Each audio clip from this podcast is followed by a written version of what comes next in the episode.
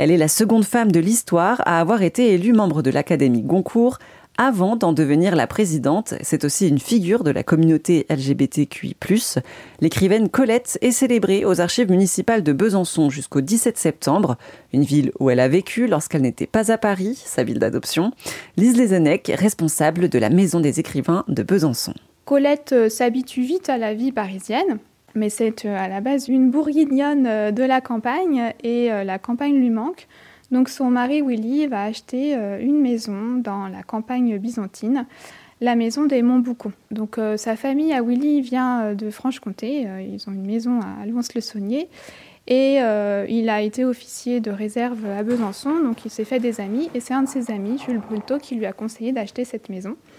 Donc lui, il y va assez peu souvent parce qu'il est plus citadin et puis il a une vie très trépidante. Par contre, Colette, elle va y aller euh, en été et en automne, euh, trois ou quatre années de suite, pour à la fois euh, jardiner, profiter de la vie à la campagne avec la nature, les animaux, les plantes, et aussi pour écrire. Et c'est à partir de ce moment-là qu'elle va commencer à écrire pour elle-même. Donc la maison est achetée en septembre 1900.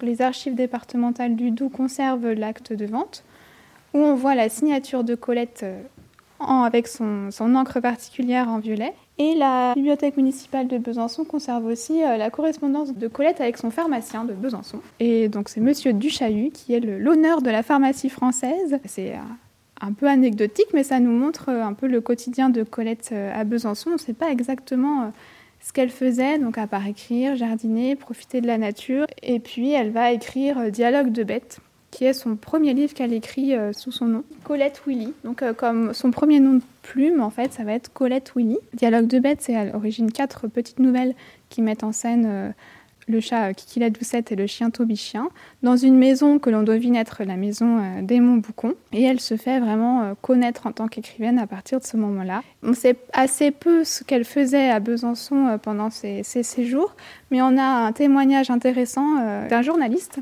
dans la dépêche républicaine de Franche-Comté, un journaliste qui est venu euh, dans la maison des Montboucons à l'origine pour interviewer euh, Willy, qui était un auteur à succès, donc euh, il voulait avoir un scoop. Et en fait, Willy n'est pas là, mais il va trouver sa femme Colette, qui va l'accueillir avec enthousiasme. Et donc, il le dit lui-même, en fait, c'est tant mieux d'avoir rencontré Colette et pas Willy, et c'est tant mieux pour nous aussi parce que ça nous donne plein d'informations euh, sur euh, comment elle vivait dans sa maison. Il la présente comme une jeune bergère Vato euh, qui apparaît comme ça en train de jardiner ils ont une conversation assez rigolote. voilà, ça permet de voir aussi comment parle Colette. Et dans cet article, notamment, elle va avouer qu'elle a collaboré avec Willy pour les Claudines. Donc, elle est en partie la co-autrice des Claudines. Au final, aujourd'hui, Colette est plus connue que son époux. Oui, voilà, c'est Willy lui a mis le pied à l'étrier, puis ensuite elle s'est émancipée, elle a pris sa propre carrière. Et puis euh, Willy et Colette vont se séparer, ils vont garder contact euh, jusqu'au moment où Colette va apprendre que Willy a vendu les droits d'auteur des Claudine sans lui en parler et sans lui donner les sous.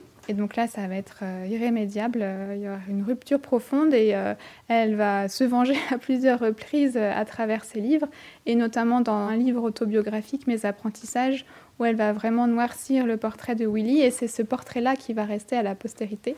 Donc le Willy, le gros méchant, et Colette, la gentille. et donc voilà, maintenant les spécialistes essayent d'atténuer ce portrait un peu noir de Willy, mais c'est vrai que maintenant Willy est devenu un illustre inconnue et Colette, euh, une romancière célèbre. Est-ce qu'elle a été célèbre de son vivant? Oui, oui, elle a été célèbre assez vite. Euh, en tant qu'écrivaine, au début, elle n'était pas connue tout de suite, tout de suite, mais euh, elle s'est fait connaître en tant qu'actrice, où elle réutilise son nom de plume Colette Willy pour son nom de scène. Donc là, elle, va être connue d'abord comme ça. Et puis, elle, comme elle continue à écrire, ses livres vont, vont devenir de plus en plus connus, notamment La Vagabonde, qui va être dans le, la liste des prix Goncourt en 1910. Est-ce qu'au début du XXe siècle, il y avait beaucoup de femmes auteurs connues? Il y avait des femmes autrices, après euh, moins connues que les hommes euh, écrivains. Mais maintenant, voilà, de plus en plus, on met en valeur euh, les, femmes écrivaines et celles qui étaient moins visibles, il y a de plus en plus d'études qui sont faites, des thèses, des recherches sur les femmes artistes et écrivaines. Euh, donc elles ont été un peu invisibilisées, mais elles, existaient. mais c'est vrai que Colette, c'est celle qui sort euh, du lot euh, de tous les écrivains du début du XXe siècle en France. À la même époque, en Angleterre, par exemple, c'est Virginia Woolf qui, par exemple, qui sort du lot, mais c'est vrai que c'est Colette qui reste dans le souvenir des femmes écrivains du début du XXe. La maison va être vendue en 1908. Donc les, époux Colette et Willy vont se séparer de biens d'abord en 1905, donc ils, continuent à vivre ensemble, mais euh, ils, séparent leurs comptes en fait. Et puis ils vont vraiment se séparer euh, en 1906. Et comme Willy a, beaucoup de dettes, euh, il va vendre la maison des Montboucon. Même si Colette n'y allait plus depuis 1905, ça a quand même été un déchirement pour elle de perdre cette maison. Et c'est cette absence, ce manque qui va créer ensuite la propre légende de la maison parce qu'elle va s'en souvenir et réécrire dessus et notamment La retraite sentimentale, qui va être publiée en 1907, euh, s'inspire beaucoup euh, de la maison des Montboucon.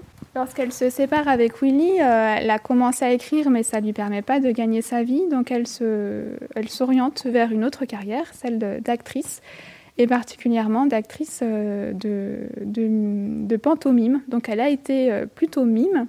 Elle a joué aussi des pièces parlées, mais comme elle avait un fort accent bourguignon, ça choquait un peu les, notamment les, spectateurs parisiens. Donc c'était surtout euh, lors de ces spectacles de pantomime où elle s'exprimait par son corps qu'elle avait du succès.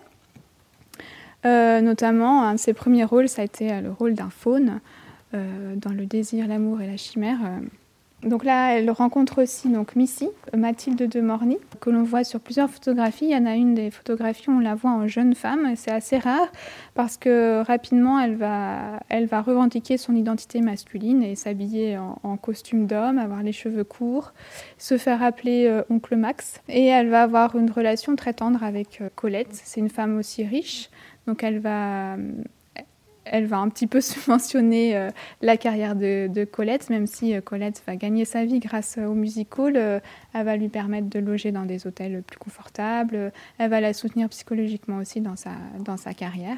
C'est une relation amoureuse qui a été importante dans la vie de, Colette et qui a été revendiquée. Et lorsqu'elle va écrire Les vrilles de la vigne, elle va dédier trois de ses, trois de ses textes à Missy, euh, ici, vous avez un exemplaire unique d'une euh, édition qu'elle a fait faire exprès, pour euh, Missy, donc avec des jolies aquarelles de Gustave Frépon. on voit notamment, là, je crois que c'est des aubépines. Et parce qu'elle a dédié trois de, ses, trois de ses nouvelles à Missy, et notamment où elle parle de sa relation homosexuelle avec, avec elle. Il y avait une, une communauté lesbienne au début du XXe siècle importante euh, à Paris, mais c'est vrai que ce n'était pas euh, aussi courant qu'aujourd'hui euh, de, dévoiler ces relations-là de manière publique. Colette 1900-1910, une très belle rétrospective sur une écrivaine hors du commun à découvrir aux archives municipales de la ville de Besançon jusqu'au 17 septembre prochain.